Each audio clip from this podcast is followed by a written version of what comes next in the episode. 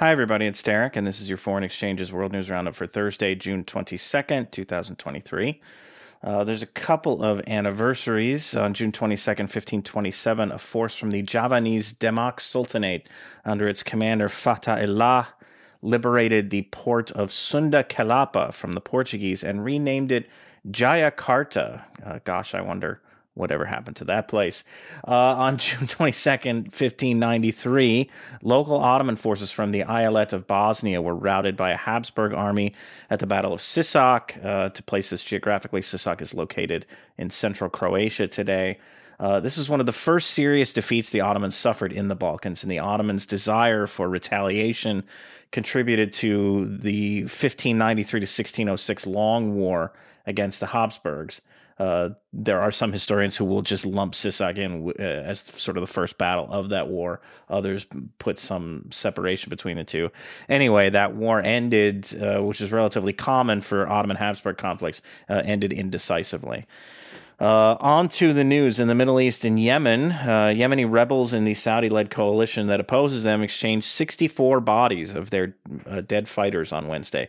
This is apparently the third such exchange in recent days, at least according to rebel media reports, which, if accurate, is another small but unmistakable sign that the parties are still making some progress toward a resolution to their conflict. In Turkey, the Turkish central bank on Thursday sharply raised its primary interest rate to 15%. This was a sudden increase of 6.5 percentage points. Uh, we don't typically track central bank interest rate activity here, uh, but this move is in keeping with standard central bank operating procedure. Uh, given Turkey's persistently high inflation, uh, what you do, the, according to the orthodox uh, solution, is you raise interest rates at times of high inflation. Uh, but nevertheless, that indicates a significant policy shift for newly reelected Turkish President Recep Tayyip Erdogan. Uh, over his two plus decades in power, Erdogan has favored maintaining low interest rates even during periods of high inflation, favoring high growth uh, over low, infl- uh, low inflation, sort of per- preferring, uh, I guess, or valuing high growth uh, over low inflation. He suggested, however, uh, during his recent presidential campaign that he might be ready to give economic orthodoxy a try, and Thursday's move would be in keeping with that campaign rhetoric. Uh, in Asia and Afghanistan, uh, the head of the UN's humanitarian mission in that country, uh, Rosa Otunbayeva, told the UN Security Council on Thursday that the Afghan Taliban's decision to ban women from virtually all aspects of public life had made it, quote, nearly impossible that their government will be recognized by members of the international community, end quote. Uh, multiple pitches from the UN and from international humanitarian NGOs have apparently not swayed Taliban leadership toward relaxing that ban. Aside from the principle involved, banning women from humanitarian work has made it logistically impossible for the UN and those NGOs to reach female headed households in need of support. In India, Indian Prime Minister Narendra Modi kicked off his state visit to the U.S. on Thursday with his with an address to the U.S. Congress. This was his second, uh, which is a true rarity for a foreign leader to address the U.S. Congress more than once, uh, in which he sought to quote celebrate the bond between the world's two great democracies, India and the United States. End quote. Uh, this is a r- relationship he characterized as quote a defining partnership of this century because it serves a larger purpose End quote. That's really stirring stuff. And meanwhile, uh, according to Murtaza Hussain uh, at The Intercept in India, uh, just read you a little quote here from his piece. Uh, while Modi's visit has been touted as the blossoming of a friendship between two of the world's largest democracy, democracies, the rosy optics have clouded out a darker story the increasingly grim fate of Indian political prisoners, including many well known to Western non governmental organizations and media establishments under the right wing Modi government. A long list of Indian civil society members are currently languishing in the country's prisons. Perhaps the most emblematic example is, example is Khurram Parvez, a Kashmiri human rights activist and chair of the Asian Federation Against Involuntary Disappearances. Parvez, 45, has for years been at the forefront of documenting human rights violations in Kashmir, particularly torture, extrajudicial detention, and mass killings during a long running insurgency in the territory. He was arrested in November 2021 amid a broader Indian government crackdown and has been in prison ever since. His arrest has not gone entirely unnoticed. Time magazine in 2022 named Parvez on their list of the 100 most influential people in the world, calling him, quote, a modern day David who gave a voice to families that lost their children to enforced disappearances, allegedly by the Indian state, end quote. Despite his prominent status, the fate of Parvez and others like him has not figured much into the celebratory pronouncements about the U.S. India relationship. Although the United Nations Working Group on Arbitrary Detention recently criticized his detention and called for his release, no major U.S. human rights organization has issued a statement about Parvez's time to Modi's high profile U.S. visit. That silence has had a chilling effect with repercussions far beyond his own fate. Uh, that's the end of uh, the excerpt. Modi spent much of the day being feted at the White House. Uh, this includes a state dinner Thursday evening, uh, where U.S. President Joe Biden spoke glowingly of the bilateral relationship using language similar to Modi's.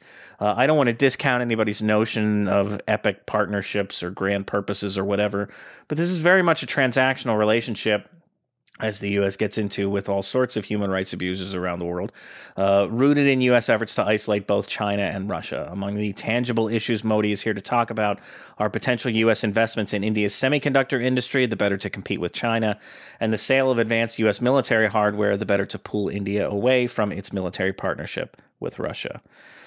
Uh, on to China, asked about his inexplicable decision to insult Chinese President Xi Jinping on Tuesday. This is something we talked about in yesterday's newsletter. One day after Secretary of State Antony Blinken had met with Xi and seemed to get the U.S. China relationship back on some sort of even keel, uh, Biden didn't make it any less inexplicable. He told reporters that, quote, the idea of my choosing and avoiding saying what I think is the facts with regard to the relationship with China is just not something I am going to change very much, end quote. In other words, he's going to blurt out what he blurts out, and that's that. Uh, Biden also said he didn't believe that his remarks, quote, had any real consequence, end quote, which may be true. Uh, but A, he doesn't really know that. And B, then why take the risk? Uh, it's not like sticking that zinger into his fundraiser speech on Tuesday actually accomplished anything. Moving on to Africa and Sudan, after another temporary ceasefire that never fully materialized and then ended on Wednesday morning uh, with a flurry of violence between the Sudanese military and rapid support forces, uh, the U.S. government has decided to pack up its mediation effort. U.S. Assistant Secretary of State for African Affairs Molly Phee told a U.S. House Foreign Affairs Subcommittee on Thursday that the U.S. Uh, that the State Department uh, quote unquote adjourned the negotiations they've been co-hosting with Saudi Arabia for the past few weeks, due mostly to their failure to achieve much of anything. It sounds like the plan now is to sanction the combatants into negotiating in good faith. According to Phee, Washington is pressuring European and regional partners to join it in this effort. In Mali, the Permanent Strategic Framework for Peace, Security, and Development, which is a coalition of dormant Tuareg rebel groups, has reportedly informed the country's ruling junta that if the UN agrees to close down its peacekeeping operation, that would strike a fatal blow. That's their their their words, fatal blow to the peace deal that ended the rebels' 2012 to 2015 uprising in northern Mali. Uh, as we covered on Tuesday, the junta is demanding an end to the UN presence in Mali, which has failed to prevent metastasizing jihad jihadist militancy, but has also been defending some major northern cities from the militants. So their withdrawal could have serious consequences, and it sounds like the uh, these Tuareg groups are aware of that. In Nigeria, at least 16 people were killed in two more intercommunal attacks in that country's plateau state on Tuesday. Both incidents appear to be linked to the spate of farmer herder violence uh, that has gripped that province and left more than 200 people dead over the past six, give or take, weeks. Uh, in Europe, in Russia, it appears that Wagner Group boss Yevgeny Prigozhin is still bickering with the Russian military, even though his fighters are no longer the, on the front line in Ukraine. He's claiming that Russian military officials are lying to President Vladimir Putin about, quote, very serious losses on the front, end quote, a claim that is, of course, impossible to verify. Prigozhin may be chafing against a new order from the Russian government obliging private military firms like his to sign contracts with the defense ministry by July 1st. So far, Prigozhin has not followed that order. Uh, in Ukraine, an apparent Ukrainian missile strike on Thursday hit the Chonhar Road Bridge, one of a handful of bridges connecting the Crimean Peninsula to the Ukrainian mainland. Uh, Ukrainian officials haven't commented on this, but the Russian appointed governor of occupied Kherson Oblast, Vladimir Saldo, released video purportedly showing the aftermath of the incident. The Ukrainians would be targeting bridges to and from Crimea in an effort to disrupt Russian supply lines and thereby weaken Russian defensive positions amid the Ukrainian military's ongoing counteroffensive. On to the Americas in Panama. Panama Canal administrators, uh, administrators, excuse me, announced on Wednesday that they are limiting certain types of container cargo ships to a maximum depth of 43.5 feet. This is the latest in a series of depth limits imposed on canal traffic this year due to an ongoing drought that is reducing water levels. Further restrictions may be imposed next month unless that drought starts to break. Reductions in maximum depth force ships to that are intending to transit the canal to carry essentially carry less cargo, which in turn can contribute to supply chain delays. Uh, it should be noted that around 3.5 percent. Uh, which doesn't sound like much uh, on one hand, but but is actually an incredibly large amount uh, of all global trade passes through the Panama Canal each year. Uh, and in the United States, finally, uh, at the Nation, uh, Jeet Heer uh, writes about the investigation into the bombing of the Nord Stream gas pipelines uh, and doesn't like what the latest revelations in that investigation say about the U.S. Ukraine relationship. I'll just read you a couple of paragraphs from his piece. The new revised CIA narrative, if one pieces together various newspaper accounts, goes something like this In June 2022, intelligence agencies in the Netherlands got wind of an alleged Ukrainian plot against the Nord Stream pipeline.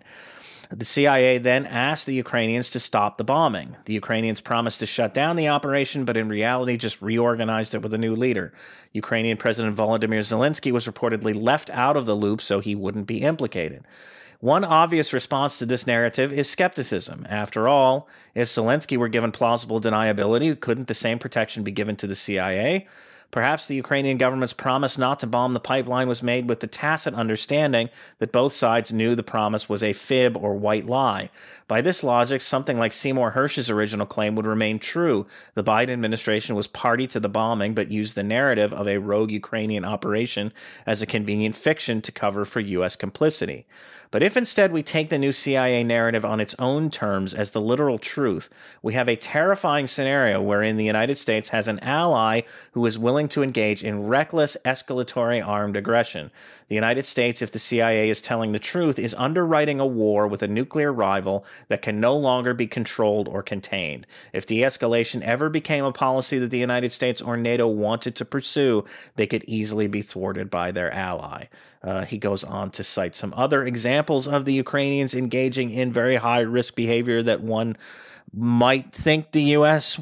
or NATO would not uh, like the Ukrainians to be uh, engaging in.